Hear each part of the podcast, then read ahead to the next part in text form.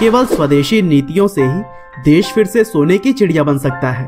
कुछ ऐसी ही सोच रखने वाले भारत के महान समाज सेवक राजीव दीक्षित को तो सभी जानते ही होंगे। वह एक ऐसे महान इंसान थे जिसकी ज़रूरत भारत को इस समय सबसे अधिक है, क्योंकि यही वह इंसान थे जो कि सच्चाई पर भरोसा और बिना किसी डर के बुराइयों के खिलाफ जोरदार आवाज़ उठाने की हिम्मत रखते थे। और इसीलिए देश के सभी लोग इन्हें सम्मान के साथ राजीव भाई के नाम से बुलाते। और दोस्तों, राजीव दीक्षित के रग रग में स्वदेशी की चिंगारी थी। साथ ही वह जो भी जानकारियाँ अपने स्पीच के ज़रिए जनता को देते थे, वह पूरी तरह से सबूतों और तथ्यों पर आधारित होती थी और इसी वजह से उन्हें कोई भी गलत साबित नहीं कर पाता।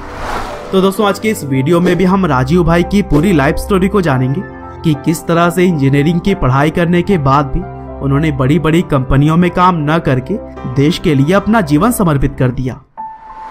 तो दोस्तों, इस कहानी की शुरुआत होती है 30 नवंबर उन्नीस सौ सड़सठ से, जब उत्तर प्रदेश के अलीगढ़ ज़िले के नाहा गाँव में राजीव जी का जन्म हुआ। उनके पिता का नाम राधेश्याम दीक्षित था और उनकी माँ का नाम मिथिलेश कुमारी। और बचपन से ही राजीव भाई पढ़ाई लिखाई में बहुत ही अच्छे थे और इसीलिए इंटरमीडिएट तक की पढ़ाई फिरोजाबाद से पूरी करके उन्होंने इलाहाबाद से बीटेक की पढ़ाई की। और फिर Indian Institute of Technology Kanpur से उन्होंने एमटेक भी पूरा किया। और फिर एक होनहार इंजीनियर बनने के बाद, राजीव दीक्षित ने कुछ समय तक भारत के सीएसआईआर और फ्रांस के टेलीकम्युनिकेशन सेंटर में भी काम किया। लेकिन उनके अंदर हमेशा से ही देश के लिए कुछ करने की चाह थी और वह भगत सिंह, उधम सिंह और चंद्रशेखर आज़ाद से बहुत इंस्पायर्ड थे। और फिर जल्द ही राजीव भाई का ध्यान विदेशी कंपनियों के द्वारा भारत में किए जा रहे लूटपाट पर गया।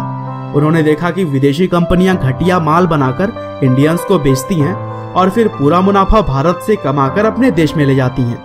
और इस समस्या से बचने के लिए उन्होंने लोगों को जागरूक करने का काम शुरू किया। उन्होंने देश की जनता से यह अपील की कि स्वदेशी चीज़ों को अपनाएँ और विदेशी कंपनियों का बहिष्कार करें। और अगर ऐसा करेंगे तभी देश का विकास पॉसिबल है। और अपने इसी आवाज़ के साथ वह काफ़ी कम उम्र में ही बारह हज़ार से भी ज़्यादा प्रेजेंटेशन दे चुके थे, जिसमें कि भारत में यूज़ किए जाने वाले पाँच हज़ार से भी ज़्यादा विदेशी कंपनियों के प्रोडक्ट्स के खिलाफ उन्होंने स्वदेशी आंदोलन की शुरुआत की। यहाँ तक कि उन्होंने अपने देश के कंपनियों के नाम के पर्चे भी बंटवाए, ताकि लोगों को पता चल सके कि कौन सी भारतीय कंपनी है और कौन नहीं। और फिर इन आंदोलन के ज़रिए जल्दी राजीव दीक्षित ने लोगों के बीच अपनी एक अलग ही पहचान बना ली, और अब लोग उन्हें सम्मान के साथ राजीव भाई के नाम से बुलाने लगे। और दोस्तों, राजीव भाई का मानना था कि भारत में खोजे गए आयुर्वेद जैसा इफ़ेक्टिव मेडिकल साइंस पूरी दुनिया में कहीं भी नहीं है। और इसीलिए उन्होंने लोगों से यह अपील की कि उन्हें अपने बीमारियों को दूर करने के लिए एलोपैथ की जगह पर आयुर्वेद का सहारा लेना चाहिए। और फिर बाबा रामदेव के साथ भी उन्होंने कई सारे अभियान को अंजाम दिए। साथ ही वह 9 जनवरी 2009 को भारत स्वाभिमान ट्रस्ट के सचिव के तौर पर भी नियुक्त किए गए। और इस ट्रस्ट का भी मेन मोटिव था, भारत से करप्शन को दूर करना तथा आयुर्वेद और योग को बढ़ावा देना। और दोस्तों, इस आंदोलन को शुरू करते समय राजीव दीक्षित और बाबा रामदेव दोनों ने शपथ ली थी कि हम केवल कुशल लोगों को मतदान करेंगे। हम दूसरों को सौ फ़ीसदी मतदान के लिए प्रेरित करेंगे। हम भारत को विश्व शक्ति बनाएँगे। हम भारत को पूरी तरह से स्वदेशी बनाएँगे। और दोस्तों, एक इंटरेस्टिंग बात यह है कि भारत में नोटबंदी तो अभी हाल ही में की गई थी, लेकिन राजीव भाई ने आज से कई साल पहले ही यह कह दिया था कि अगर भारत में काले धन को रोकना है तो 500 और हज़ार के नोटों को बंद करना पड़ेगा। और फिर आगे चलकर बाबा रामदेव और राजीव भाई ने स्ट्रैटेजी बनाई कि लोगों के सामने सारी सच्चाई रखने के बाद से वो देशभक्त और बुद्धिमान लोगों को अपने साथ जोड़ेंगे और फिर एक मज़बूत पार्टी तैयार करके 2014 लोकसभा चुनाव में अपनी दावेदारी पेश करेंगे।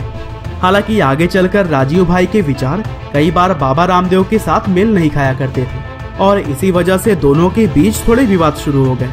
और राजीव भाई के समर्थक मानते हैं कि बाबा रामदेव अब राजीव दीक्षित की लोकप्रियता से घबरा गए थे और इसीलिए उन्होंने राजीव के खिलाफ बहुत से षड्यंत्र रचने शुरू कर दिए। और फिर एक बार जब राजीव भाई छत्तीसगढ़ के दौरे पर थे, तब वो अपने दौरे को पूरा करने के बाद 30 नवंबर 2010 को भिलाई पहुँचे।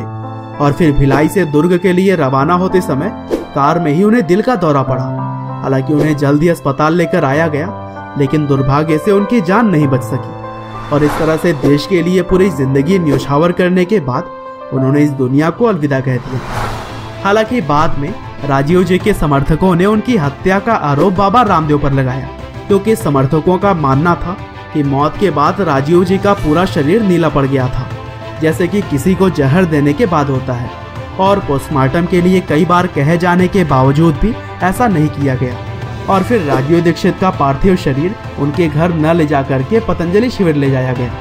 हालाँकि हत्या का आरोप कभी भी साबित नहीं हो सका और इसी वजह से हम भी इन बातों की पुष्टि नहीं करते हैं। बहरहाल दोस्तों, अंत में बस मैं यही कहना चाहता हूँ कि आज के समय में राजीव दीक्षित की तरह महान समाज सेवक बहुत ही कम देखने को मिलते हैं। हालाँकि भले ही वह अब इस दुनिया में नहीं है, लेकिन लोग उनकी स्पीच को अभी भी सुनकर मोटिवेट होते हैं। उम्मीद करते हैं कि राजू भाई की यह कहानी आपको ज़रूर पसंद आई होगी। आपका बहुमूल्य समय देने के लिए बहुत बहुत धन्यवाद।